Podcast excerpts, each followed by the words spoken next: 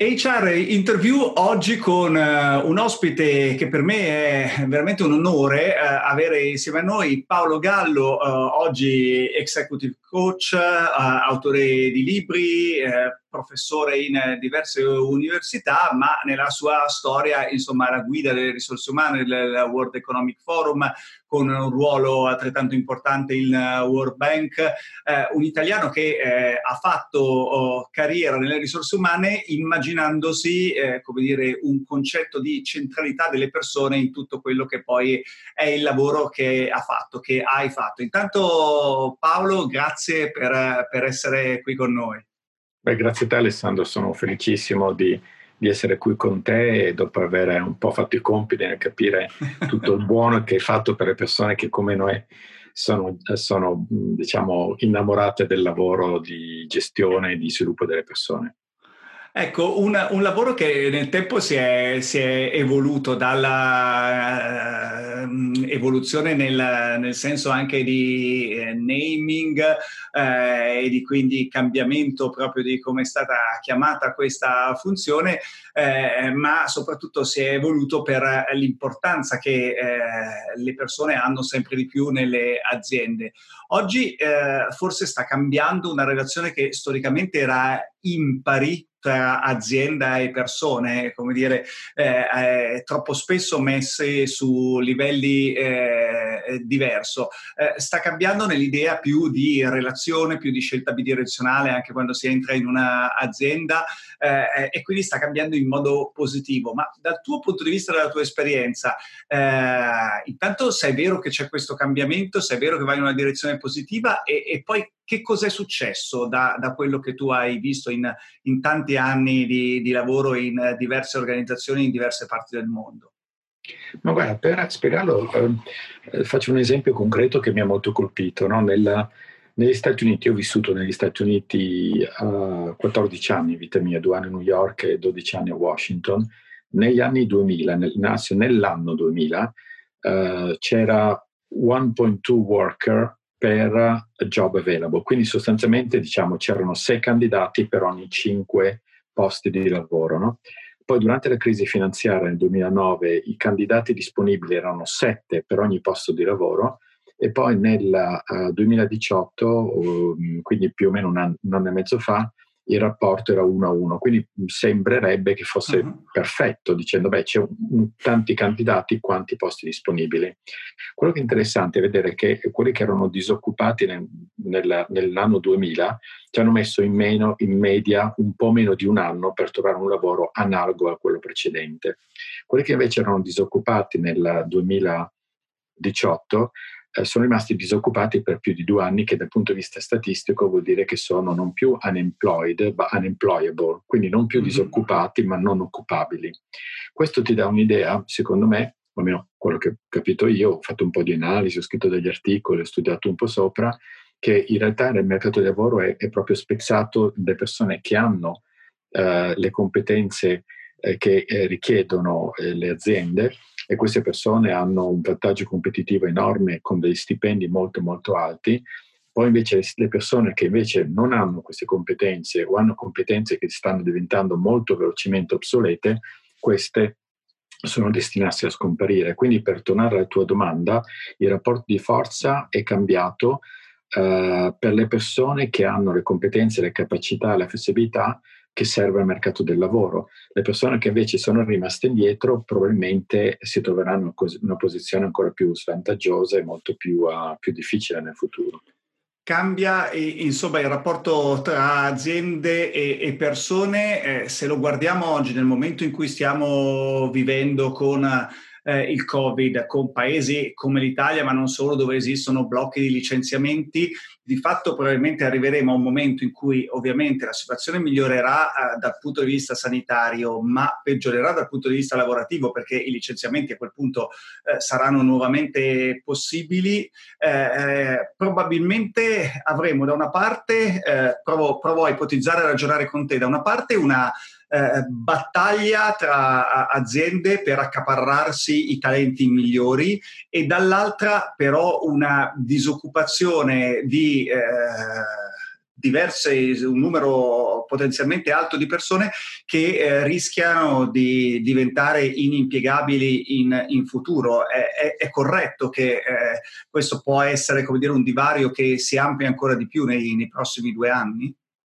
Sì, è, è così. È, sono dei libri che parlano della useless class, no? quindi tutti questi lavoratori che non hanno più eh, o comunque hanno poche competenze che sono rilevanti per il futuro. Quindi secondo me e si vede anche nel, nel, nell'offerta di lavoro. Ad esempio ci sono dei, dei lavori in cui se si cerca ad esempio un drone specialist, un artificial intelligence mm-hmm. specialist, eccetera, gente con 3 o 4 anni di esperienza, uh, negli Stati Uniti lo starting salary è 300.000 eh, se però hai fatto, che ne so, recruiter per tantissimi anni, prendo il curriculum, facendo le solite domandine, compilando il tuo foglietto, ecco, questo tipo di lavoro non serve più.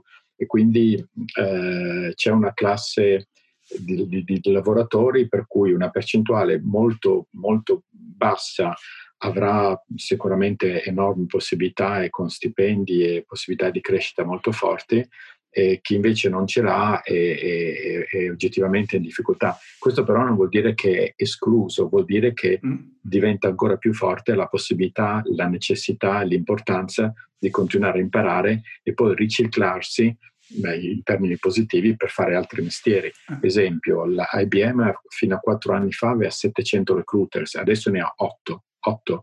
IBM è una società di 400.000 dipendenti che ha 8 recruiter. La domanda è che cavolo è successo agli altri? Beh, la parte iniziale del recruitment viene, fa- viene, fatta dall'artificial intelligence, in cui le persone fanno dei video, un po' come quello che io e te stiamo facendo, certo. e facial recognition da uh, 26.000 informazioni sulla, sul carattere psicologico di, della persona intervistata. Quindi il lavoro del recruiter non è più quello che fa la domanda, lei come si vede fra tre anni o cinque anni?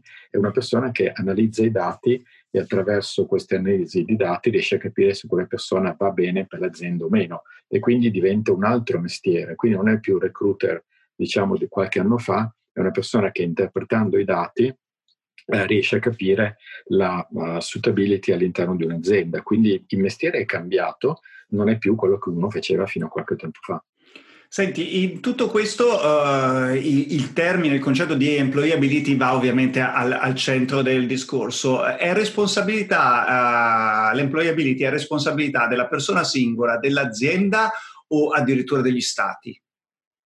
Ma, mm, secondo me un po' di tutti, però principalmente per la persona. Peraltro poi c'è un altro elemento da, da, da, verificare, perché employability non vuol dire necessariamente essere assunto da qualche parte. Mm-hmm. Cerchiamo di ricordarci anche come sta andando il mercato del lavoro con, per la gig economy. Negli Stati Uniti adesso ci sono più persone nella gig economy che persone dipendenti.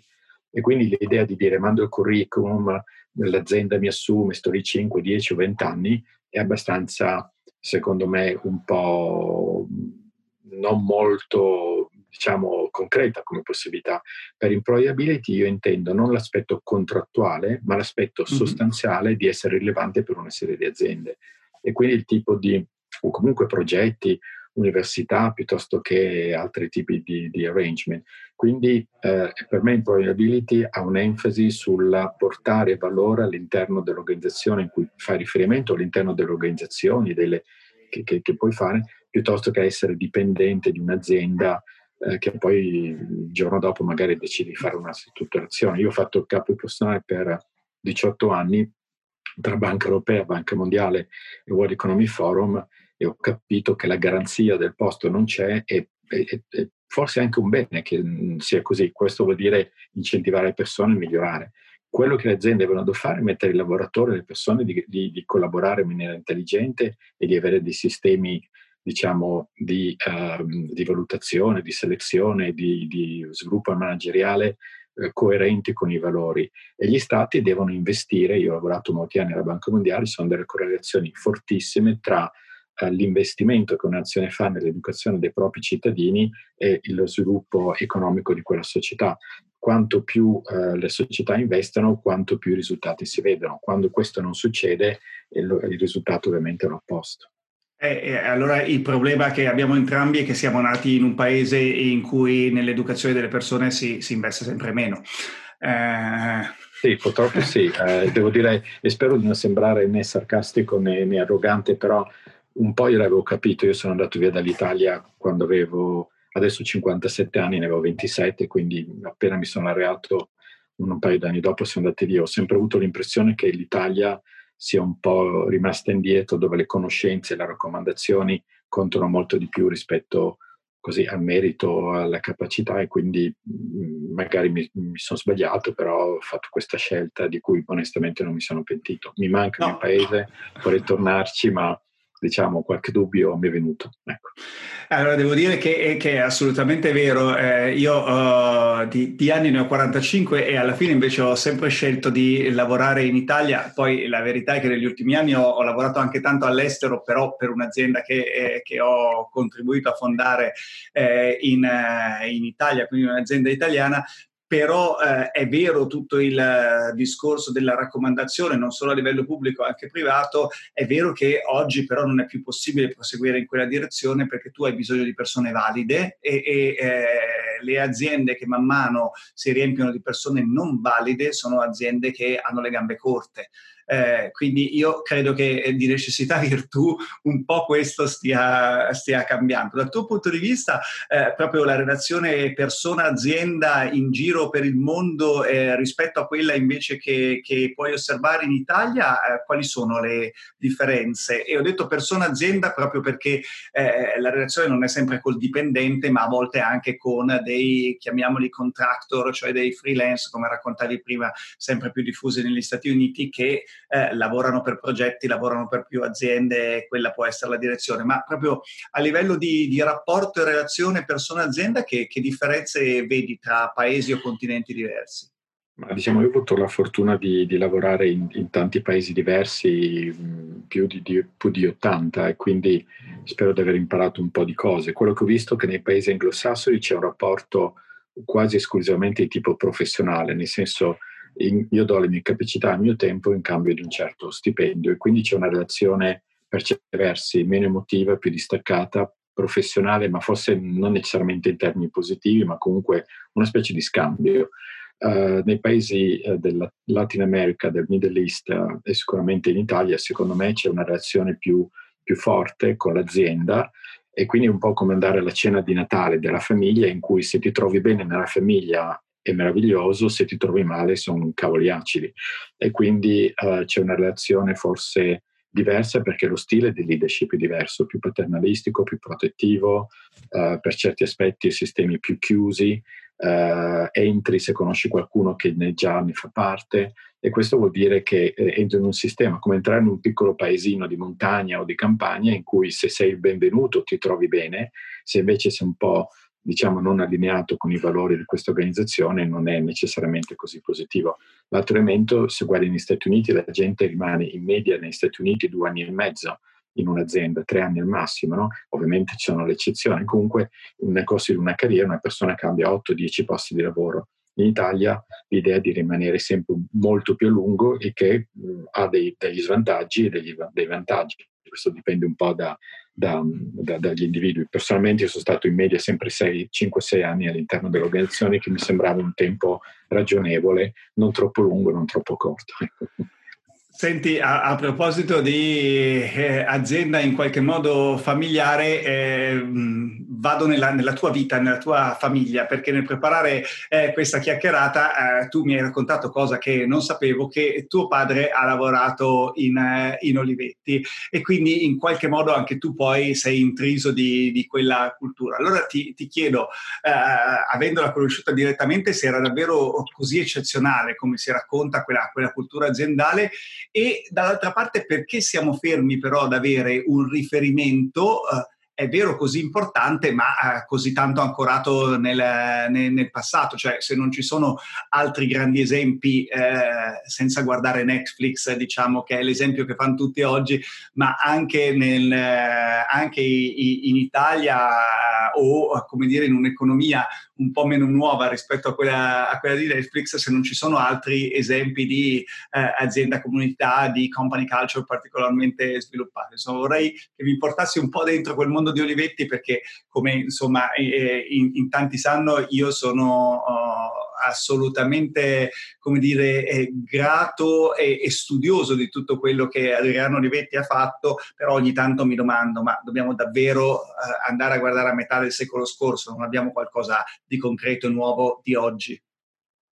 Beh, grazie Alessandro, belle domande, peraltro poi parlare di, di, mio padre e del suo carriera è sempre una cosa che mi, mi colpisce, no? perché ho dedicato il mio libro a mio padre no? e, e, racconto, inizio da un'altra storia, se, se, tu andassi a Londra al Museo del Design, che è a Kensington, io ho abitato lì per molti anni, eh, l'ultimo piano è il design industriale e ci sono sei stanze, sei room di design industriale le prime due sono l'Olivetti.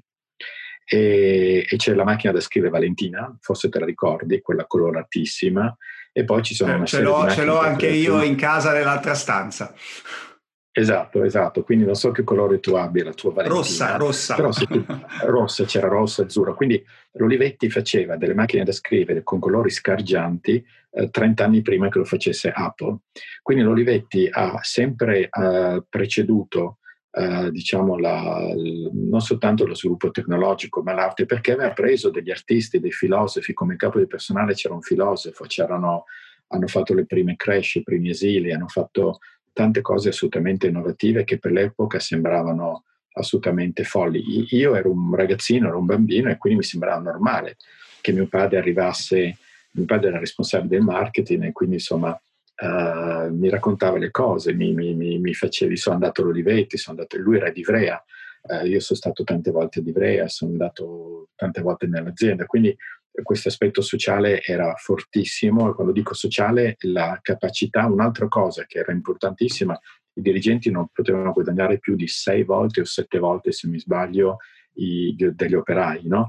E questo è un meccanismo di, di, equilibrio e di fairness molto importante. Negli Stati Uniti adesso il ratio è 1 a 360, che molto semplicemente vuol dire che primo di gennaio il CEO ha già guadagnato tutti i soldi che guadagna il dipendente medio dell'azienda. E quindi eh, io ho lavorato alla Banca Mondiale che parla di coefficiente di rivoluzione, che dice quando la differenza tra lo stipendio del dipendente medio e quello del capo dell'azienda è più di 20, inizia a essere un territorio molto difficile, sopra i 40 è un casino. Beh, se sei a 360 e il capo dell'azienda guadagna, che ne so, 5 milioni di dollari e la segretaria ne prende 20 mila all'anno, beh, questo è difficile gestire un'azienda in cui i concetti di fairness, di equità, di trasparenza siano poi osservati. Quindi eh, quante, quante, aziende lo fanno in Italia? Non lo so. Io ho visitato Tecnogym, mi è piaciuto molto, Nero Alessandro è una persona illuminata, intelligentissima, molto in gamba eh, e le persone che lavorano in quell'azienda si vede che um, il, il well-being fa parte della loro cultura aziendale, no? Quindi non è, che ne so, dare i benefit in cui ti danno 100 dollari in più per il dentista, proprio un modo diverso di lavorare in cui i dipendenti sono aiutati, spinti e, e supportati nella, nell'avere loro e le loro famiglie gestite in un certo modo. La Ferrari, secondo me, è un altro ottimo esempio, la Ferrero, ma ci sono anche tantissime altre aziende che magari io non conosco, io sono via dall'Italia da 30 anni che, che sono lì. Non mi pare che sia però la cultura organizzativa prevalente in Italia, che è ancora legata a alcuni vecchi meccanismi eh, forse legati a, così, a, ad approcci politici, ideologici degli anni 70. Senti, hai toccato il tema della cultura aziendale che ovviamente mi sta particolarmente a cuore avendo intitolato Company Culture il mio ultimo libro. Eh, quanto è importante eh, proprio la Company Culture oggi per far funzionare una, un, un'azienda e quanto nella, nella, tua esperienza e dal tuo punto di osservazione eh, le, le, imprese mettono al centro valori, purpose, uh, well-being e altre cose come questo? Ma è fondamentale, tu hai, hai, citato il tuo libro che io non vedo l'ora di leggere e, e la, la, parte centrale del mio libro è esattamente su questo, cioè ho semplicemente detto eh, è importante parlare delle job description, del lavoro, delle mansioni, dello stipendio, tutte queste belle cose qui, però dei, i tuoi valori devono essere compatibili a quelli del valore della, dell'azienda in cui tu operi, no? È un po' come un matrimonio, no? Nel senso, tu se, se ti sposi, se hai una relazione seria, i valori uh, che devi, devi, averli in comune con la persona che ti sta di fianco, no? Se no diventa un matrimonio forzato e sicuramente infelice. Quindi lo, nello stesso modo io sono un executive coach e quindi inizio a dire benissimo, rifletti su, sulle tue capacità, le tue passioni e i tuoi valori e poi la scelta che fai in termini eh, diciamo di, di, carriera deve essere non solo in funzione dello stipendio piuttosto che di queste cose facilmente verificabili e visibili, ma se sei in sintonia con i valori di quell'azienda.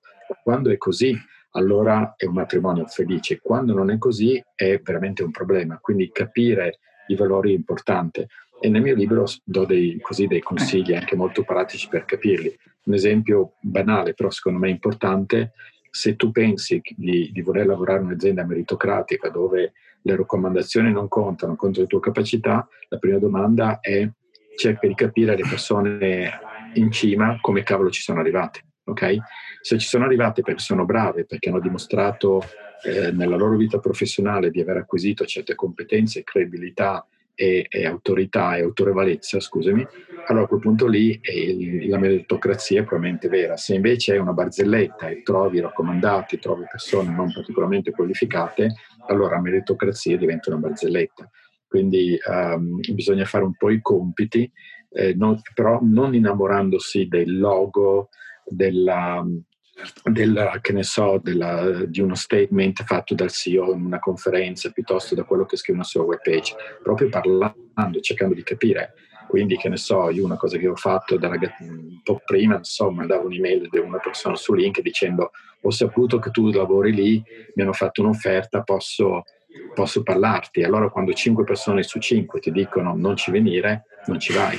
Se ci pensi non, non ho inventato niente, come TripAdvisor, no? quando vai in vacanza in un posto dove sei mai stato, in che cavolo di ristorante vai? Guardi TripAdvisor, tutte le persone e ci vai. La stessa cosa con le organizzazioni, quindi eh, dico sempre non innamoratevi della, della facciata, perché è molto cool dire lavoro, che ne so, all'azienda XY perché è, è magari in quel momento lì va di moda o, o magari c'è qualche persona famosa che ci è passato vicino, fai un po' i compiti per capire se i tuoi valori di individuo sono compatibili a quelli dell'azienda in cui tu vai.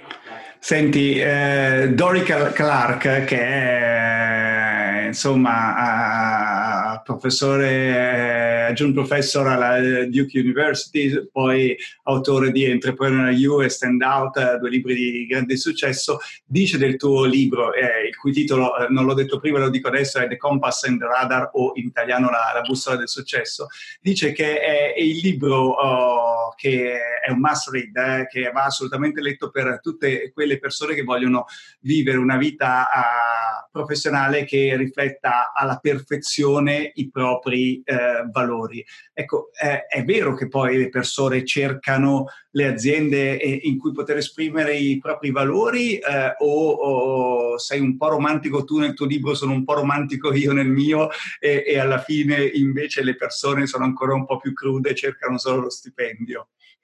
No, io sono contento di essere rimasto romantico nonostante abbia 57 anni, quindi tu sei ancora un bambino, no? Eh, quindi battute a parte, eh, per carità, hai un'enorme esperienza, un, io ho un enorme rispetto nei tuoi confronti, quindi non era detto in maniera dismissiva, per carità. No, Dory no, no, la conosco... è, sempre, capito, è sempre bello essere un po' bambini. Sì, sì, certo. No, certo, no, Dory Clark la conosco bene, una persona molto in gamba, ho avuto modo di collaborare con lei, l'ho invitata anche al World Economy Forum in un paio di occasioni. Um, io credo che le persone iniziano un po' a svegliarsi nel capire eh, come al di là dell'aspetto tecnico del, dello stipendio, di tutte queste cose assolutamente importanti, c'è qualche cos'altro che è il purpose. Io nel mio libro dico sempre uh, you need to recruit missionaries, not mercenaries. E quando dico missionaries non intendo missionari in termini religiosi, ma persone che credono fermamente alla missione dell'organizzazione di cui tu fai parte. Se c'hai soltanto dei mercenaries, cioè delle persone che salgono sull'autobus perché gli conviene e poi scendono quando pare a loro, beh, non funziona così. Quindi secondo me è assolutamente importante che una persona scelga un'organizzazione eh, i cui valori sono eh, in sintonia con i propri. Un esempio molto banale però importante, io ho lavorato alla Banca Mondiale per molti anni, per 12 anni, eh, quindi sono stato parecchio tempo, lì ho avuto occasione anche di conoscere mia moglie, quindi sono sempre grato alla, alla Banca Mondiale. Beh, quando tu mandi le persone nei paesi tipo lo Yemen o l'Afghanistan o Haiti, paesi difficili, duri, tu non puoi cominciare una persona dicendo vai quattro anni in Yemen vedi la tua famiglia tre volte all'anno e forse fra due anni ti promuove, ti do il 5% di salary increase. Beh, le persone non, non, le puoi motivare in questo modo. Se una persona però ritiene che nella sua missione della vita, missione, non lavoro, missione nella vita sia ad esempio aiutare i paesi in via di sviluppo a uscire da posizioni difficili, lavorando ad esempio nell'area dell'education, del health, piuttosto che della, della sustainable development, beh, quella persona da missionario ci andrà con un sorriso e farà un grandissimo lavoro. E quindi eh, la, la, missione, il senso di purpose, non è una roba che io e te scriviamo sul libro, è una cosa fondamentale per capire ed essere connesse tra i propri valori, la propria intelligenza e l'attività che uno fa. Paolo, grazie, grazie di cuore. Il libro di Paolo Gallo, The Compass and the Radar, la bussola del successo, naturalmente, insomma, a, alla fine di questa chiacchierata non potete che, che, non leggere anche questo libro perché è assolutamente, come dire, inspiring, un po' di pubblicità ci vuole per, eh, per quello che è la costruzione di un nuovo modo di lavorare da parte delle aziende e da parte delle persone. Paolo, grazie di cuore. Grazie a te Alessandro, grazie veramente.